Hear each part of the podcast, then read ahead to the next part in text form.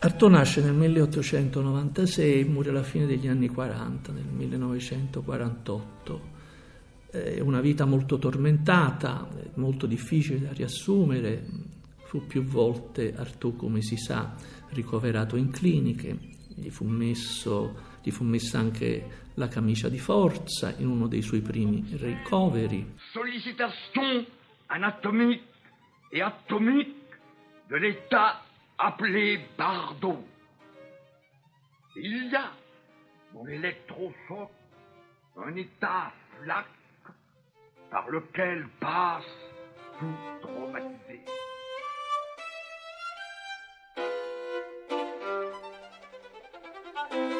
A partire da un certo momento, diciamo, della mia vita artistica, Artaud è, è entrato prepotentemente, proprio come fatto, non soltanto recitativo e quindi pal- palcoscenicale, ma anche come fatto educazionale rispetto agli attori. Conoscere Artaud significa conoscere anche il proprio mestiere di attori, capire le finalità no? Primarie dell'essere attori e quindi mi è servito per tanti scopi. Che c'è di particolare nel fatto che io a Enzo Moscato, vabbè, ho comunque una mia storia di studente di filosofia e poi di professore di filosofia prestato al teatro ma perché a un certo punto è nata questa passione per Artaud e per quello che Artaud dice?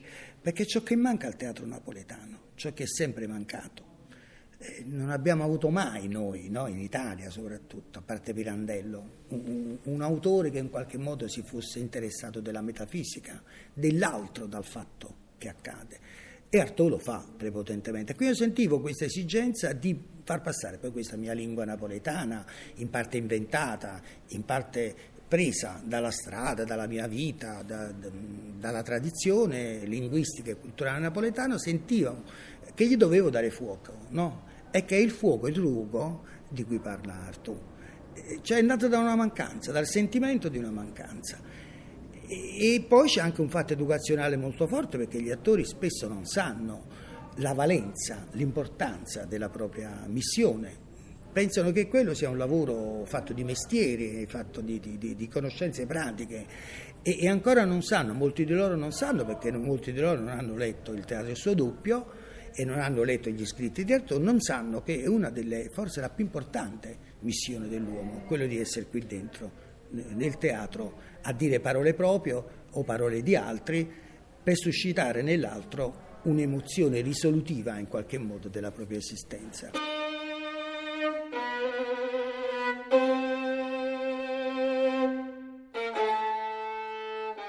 Artaud vuole un teatro in cui compaiono la parola, la pittura, la scultura, la musica, la danza, lo dice continuamente. Quindi non è un teatro che esclude, ma è un teatro che riscrive tutta l'organizzazione teatrale e cioè toglie il primato alla parola letteraria. Perché che cosa ci è stato tolto alla nascita? Ci è stata tolta la nascita, la potenza di separazione che noi stessi incarniamo, siamo, cioè il gesto. La questione è che il gesto è andato sepolto nello scritto o nel canovaccio, nel teatro che siamo stati chiamati a fare quotidianamente, perché in realtà noi nel teatro ci siamo, ci siamo perché seguiamo delle regole di presentazione, di rappresentazione di noi stessi. Siamo nel teatro. Questo è il punto. Il problema è che questo teatro che siamo e questo teatro che rappresentiamo sulle scene teatrali non fa esistere quel teatro, potremmo dire, originario che sta nel gesto. E quindi lui dice giustamente a un certo punto, io decostruisco perché il teatro non è ancora nato. Cioè io decostruisco, distruggo tutto quello che voi ritenete sia il teatro, perché il teatro non è ancora nato e forse non è nato manco con me. Quindi è un'utopia, no? Eh, il teatro da lui detto, da lui sognato, è un limite mai raggiungibile, però sempre in qualche modo eh, praticabile e assolutamente percorribile. Là où ça sent la merde, ça sent l'être. L'homme aurait très bien pu ne pas chier, ne pas ouvrir la poche anale mais il a choisi de chier, comme il aurait choisi de vivre. È impressionante eh, la quantità di categorie pensate da questi uomini di teatro, chiamiamoli da questi pensatori a teatro, del teatro. Una sicuramente è la forza, un'altra in Artaud ed è legata a questo la crudeltà. Ancora la questione del vuoto, un termine fondamentale, una questione fondamentale. Il problema dell'infinito, quell'infinito che eh, Artaud vedeva all'opera nella pittura di Van Gogh. E famoso, la famosa espressione che tanto ha dato da pensare e eh, anche un'espressione che viene ripresa e criticata, il corpo senza organi. E la lingua? No, la lingua è un corpo senza organi perché tale, tale l'ammasso, la continuità, dis, discontinuità, frammentazione e integrità che la lingua come corpo vivo ti presenta, che immediatamente il corpo senza organi di cui parla lui è la lingua, ovviamente di una lingua ricreata, non di una lingua subita eh, dal reale, no? una lingua inventata, è assolutamente quello, una lingua senza organi vuol dire che è assolutamente neutra e contemporaneamente però anche qualcosa d'altro, no? di passionale. Immediatamente questo. E poi mi viene in mente il corpo dell'attore il corpo dell'attore che deve essere un diaframma, assolutamente, no? per far passare questo magma linguistico-espressionale che è il linguaggio del teatro, insomma, perché recita quella lingua lì, lingua lì, e non un'altra lingua e perché c'è quel movimento lì e non un altro movimento. Mi vengono in mente subito queste due cose. Certo è uno dei luoghi più oscuri del discorso di Artù, il corpo senza organi.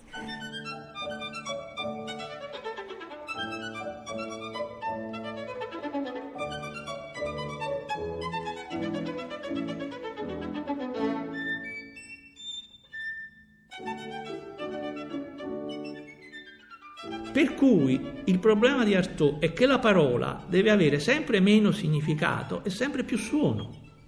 Cioè bisogna dare valore separa- al suono della separazione. Il suono della separazione, cioè alla parola come lo dice prima della parola, all'intonazione che diventa decisiva, al tono e al timbro, al respiro, cioè dove la parola eh, non c'è ancora la parola scritta, ma non c'è neanche solo il grido, sta avvenendo la parola. E la parola avviene sempre con una emissione, esplosione, espulsione, sonorità, timbro. Ores modo, come dire, Gisa,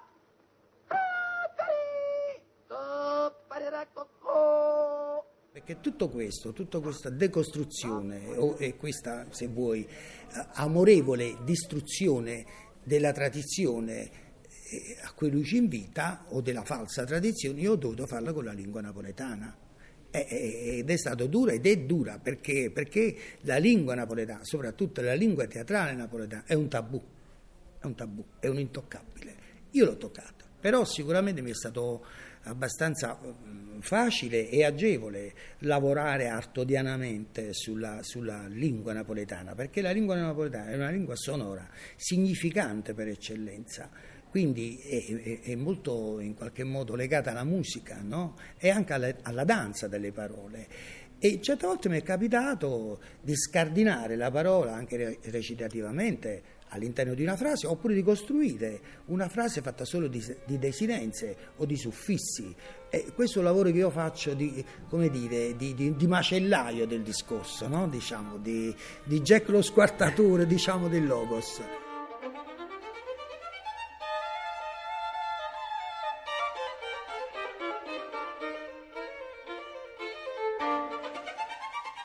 È una questione di magnetismo cioè di un teatro che ti deve investire piuttosto che farsi leggere, perché ovviamente questo cambia il rapporto tra eh, il cosiddetto spettatore e il teatro. C'è una capacità, ora questa investire è la cosa più difficile da farsi, perché ovviamente il discorso Artolla l'ha fatto con esperimenti infiniti linguistici di disegno, per cui il suo teatro in realtà, anche se non è stato messo molto in scena, ma nei disegni di Artaud secondo me c'è il teatro di Artaud, nella emissione sonora c'è il teatro di Artaud, il che non significa che lui pensi solo all'ascolto, l'immagine visiva è fondamentale e infatti nel disegno c'è. Quindi, ma perché abbiamo detto che lui non vuole escludere nulla, ma vuole ri- riscrivere, riscrivere, questa è la scrittura, i rapporti tra le parti. E una cosa che bisogna fare è allontanare la parola dalla letteratura e portarla verso il suo suono, la sua musicalità e il suo carattere contundente. Per cui nelle emissioni sonore, insieme con le parole, nel, si pensava alla radio una serie di grida, di suoni, di rumori, cioè bisogna sentire il rumore della parola prima di essere codificata.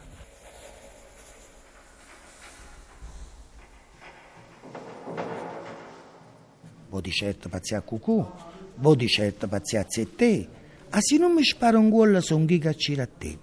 Ed io, sentendo nu prurito votarmi a tale invito, porgo adesso abbastanza il mio assenso ironizzante. Con colpi su tamburi nazi grucchi suonavano un due, tenendo dritto gol, tenendo dritto in spalla, con sulle fronti impresse una cacche pappavalla. ognuno almeno un po', ognuno almeno un po' lunghezza folla a giocarsi il e sotto le pellacce di.